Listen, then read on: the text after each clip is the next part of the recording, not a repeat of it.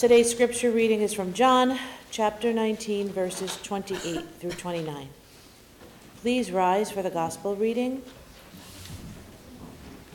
After this, when Jesus knew that all was now finished, he said, in order to fulfill the scripture, I am thirsty. A jar full of sour wine was standing there. So they put a sponge full of the wine on a branch of hyssop and held it to his mouth. This is the word of God for the people of God.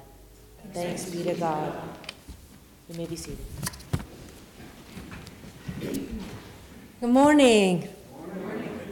Good to be with you this morning as we continue the sermon series, Find the Words from the Cross. And today um, we are in week five of the series. And today we are going to study together Jesus' fifth last words, which Jesus saying, I am thirsty. Let us pray. Heavenly Father, we praise your name. Let your light shine bright for us as we study the final words of your Son, Jesus Christ. Pour out on us the spirit of wisdom and understanding that our hearts and minds may be opened. In your name we pray. Amen. How much water do you drink per day? Actually, I'm thirsty right now. I wish I have a water bottle right next to me. I forgot to bring one. According to some research, um, if you want to keep your body healthy, you need to drink at least four to six cups of water per day. It means that you'd better not wait till you feel thirsty to drink water. As you know, the human body consists of at least 60% of water. Water helps to regulate the internal, the human body temperature and strengthens the muscles and also moisturize your skin. It means that water is very important for the human body and helps to keep the human body functioning properly. When the time of death nears, thirst becomes a common source of distress in a dying person due to dehydration. Some of you have spent time with your loved ones near death. You have probably noticed that the person was very thirsty. And or if you have been in a hospital for surgeries, um, you might remember that you were forbidden to drink or eat anything so you felt that your mouth really dried out. I recall the time that when I was in hospital for delivering my baby, I was forbidden to take any food or liquid just in, in case that I need some C-section. So the 24 hours of labor was like a nightmare. I was hungry and I was thirsty but I wasn't able to eat or drink anything. So if I was lucky, then I was able to have some ice, ice chips or uh, the given lollipop that with a sponge attached to it. Or sometimes I was not lucky. I just had to endure the dry, the uncomfortableness with my dried out mouth, and along with the pain from construction. I was wondering if that is how Jesus felt when he was hanging on a cross and spoke his fifth words I am thirsty. Last Sunday, we heard his fourth last words, and the scripture says, He said, My God, my God, why have you forsaken me with a loud voice? But probably this time, Jesus was whispering, I am thirsty. I am thirsty. Let's consider what it reveals to us when Jesus said, I am thirsty. Actually, there are multiple, things that the words I am thirsty reveals to us, but today I want to share with you only two things because I do not want to preach for over one hour. So, firstly, the words I am thirsty, along with Jesus' fourth last words that we learned last Sunday, it reveals that Jesus was true human. Because the, because the thirst is a real human need. What does it matter for us to know that Jesus was a true human and his suffering was real? Because the fact proves that Jesus is the Messiah who sacrificed himself to serve as a ransom for many. Today, there are some groups of people like Muslims who do not believe Jesus' physical death on the cross, his suffering, and even his resurrection. Because they deny the fact that Jesus is God. So they, the Muslims believe that Jesus never died, but was carried to heaven right before he died, like the prophet Enoch. Similar things happened in the past around the first and the second century. When John, whom we believe as a writer of the Gospel of John, was active in his ministry, there were some groups of people like Docetius who saw Jesus as a spirit who only appeared to be a man but could not die or even feel pain. They believed that they believed that way because their belief was closely related to Gnosticism, which views physical matter as inherently evil and spiritual substances as inherently good. In their belief, they thought that Jesus did not actually get crucified on a cross, die, nor get resurrected. These were fake news that delivered wrong information regarding Jesus. So, John, as the one who was standing very close to Jesus, with Jesus' mo- mother, Mary, and who witnesses Jesus dying on a cross in person, might want to correct the fake news that prevailed among the people who did not see Jesus dying in person by editing I'm thirst sentence of the gospel. This is because for John it was very important to identify Jesus as fully God and fully human because he believed that Jesus was the source of salvation for all humankind. And we can see his efforts from the first chapter of his book, the Gospel of John, and to the end. In the first chapter, John introduces Jesus as the Word, who was with God in the beginning, and who was God, and through whom creation happened. Each chapter of John's Gospel references Jesus' deity in some way. While stressing Jesus' divinity, John also highlighted Jesus' humanity.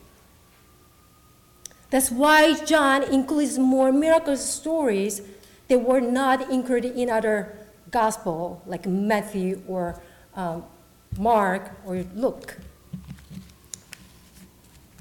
For example, changing water into wine, that miracle story, healing the royal officer's son, and healing the paralytic at the pool, and raising Lazarus from the dead he added these miracle stories to support the claim that Jesus is the Messiah. Jesus Messiah, who is fully human and also fully divine. And at the end of his gospel, John clearly states his purpose for writing. He says, Now Jesus did many other signs in the presence of his disciples that are not written in this book. But these are written so that you may continue to believe that Jesus is the Messiah, the Son of God, and that through believing you may have life in his name. By adding Jesus' fifth words from the cross, I am thirsty. Probably only a few people who were close to Jesus could hear the words. John wanted to deliver a message to people that Jesus actually suffered and died on a cross to forgive our sins, to become the Lamb of God. And with, because without the suffering and without the death part, Jesus could not be the Messiah, the incarnated one who saved us from our sin sick souls. And secondly, the phrase, I am thirsty, points to more than Jesus' humanity. As Lisa read the script, uh, today's scripture earlier, the Bible says that when Jesus knew that all was now finished, he said, there's parenthesis, in order to fulfill the scripture, I am thirsty. The Apostle John intentionally added this sentence. Uh, can you change? Gabriel? Oh, yeah, thank you. Intentionally added this sentence in order to fulfill the scripture here, to highlighting how Old Testament scripture were fulfilled throughout Jesus' crucifixion. You remember uh, last week I told you that his fifth, uh, I'm sorry, fourth last words from Psalm 22nd. It's the same. So this his uh, fifth words, I, I thirst, sentence alludes to the prophecy which is in Psalm chapter 22. So let me read the scripture for you. My mouth is dried up like a potsherd, and my tongue sticks to the roof of my mouth. You lay me in the dust of death. And we know this is not the end of the story. This psalm moves to God's deliverance at the end. And when Jesus said, I am thirsty, the Bible says they offer, we don't know who they are, but they offer him sour wine. And another translation, it says vinegar wine. And you might think that vinegar wine, uh, yuck. However, this drink is mentioned in the Old Testament as a refreshing drink, and also in Greek and Roman literature as well. For example, Boaz offered this drink to Ruth when she came to um, his field to work. Boaz said to her, You can dip your bread in the sour wine. It was a common beverage at the time that ordinary people would drink to relieve their thirst because it was inexpensive and it relieves thirst more effectively than water. The same wine was offered to Jesus to quench his thirst. And at verse 30, it says, Jesus had received the wine. Some of you might notice that in other Gospels, like Mark and Matthew, Jesus refused to drink the wine when, we was, when it was offered to him. But here, Jesus received the wine. Why? Mark chapter 15, verse 22 23 says, Then they brought Jesus to the place called Golgotha, and they offered him wine mixed with myrrh, but Jesus did not take it, and they crucified him. And Matthew talks about it, but he used gall instead of myrrh. Matthew chapter 27, verse 34 says, They offered Jesus wine to drink mixed with gall, but when he tasted, he would not drink it. Apparently, gall and myrrh are synonymous here. According to the old uh, tradition, the wine mixed with gall or myrrh was a kind of drink that had medicating narcotic effect on who drinks it. So respected women in Jerusalem provided narcotic drinks to those condemned to death in order to decrease their sensitivity, excruciating, um, sensitivity to excruciating pain. So when the wine mixed with gall myrrh was offered to Jesus to drink, Matthew and Mark record that the wine was offered at the beginning journey of Jesus' crucifixion.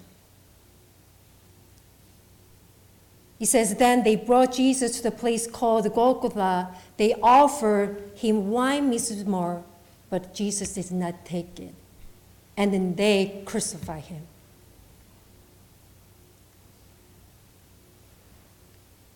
Do you kind of get that? Why this time Jesus did not take the wine, but later he took it. So at the beginning of his journey, Jesus refused to drink the wine that decreases pain because he chose to suffer. He intentionally he chose to suffer for us. He didn't want to decrease his pain by drinking the wine that had a narcotic effect. Instead, Jesus chose to take uncomfortableness away. Why?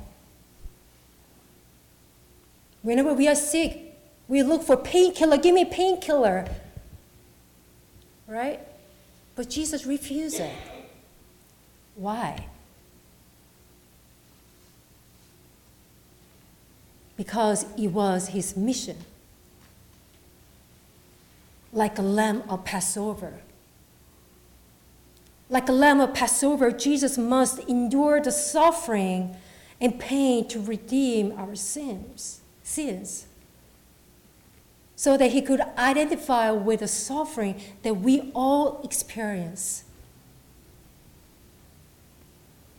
So that he could show us the costliness of our sin and God's grace. I think this is the amazing revelation about Jesus. At the early stage of his mission, Jesus refused to take the wine because he knew that his mission had not completed yet. But at the end, when Jesus knew that his mission was almost completed, he was at the finish line of his mission he said, I am thirsty. And he received the drinks that quenched his thirst. Because he knew his mission, saving humans from their sins, were almost completed. And was by, by drinking the wine, Jesus probably also modeled for us that we too need to take the drink the living water that only our Lord Jesus Christ can offer to us by his death and resurrection so that we never feel thirsty, but we have eternal life. Two weeks ago, I sent out a pastor letter for Lent to congregation. You may probably already received the mail. And in that letter, I ask each one of you to ponder the question why we need Jesus. Why we need Jesus Christ. I think Jesus' last seven words answer that question. As long as we are human beings, I think no one can escape from adversity, suffering, or sickness, and even death. Because the world that we live in is broken and imperfect. But knowing the fact that Jesus, who is fully human and fully divine, and also faced many of the same struggles and challenges that human face including temptation, suffering, death. And knowing the fact that Jesus is the one who offers us the living water that gives us eternal life, gives us comfort and hope. At the same time, Jesus models for us how to live our own lives with his own examples by resisting evil forces and by conquering the death. So that's why we need Jesus Christ. Everybody has same condition in this world. But those who have Christ in their hearts, their life are different. They live like the light of the world because they have the living water that our Lord gives us. Please remember that Jesus was abandoned, suffered, and died, though he never let it get him. Let us pray. Dear Lord, Thank you for the truth you have shown us today through this study. You are the true God who came to earth as a true human. So we thank you for your love. We thank you for your suffering and your death. Lord, help us seek you more and thirst for your words. With your Spirit, continue to guide us as we study your final words. In Jesus' name we pray. Amen.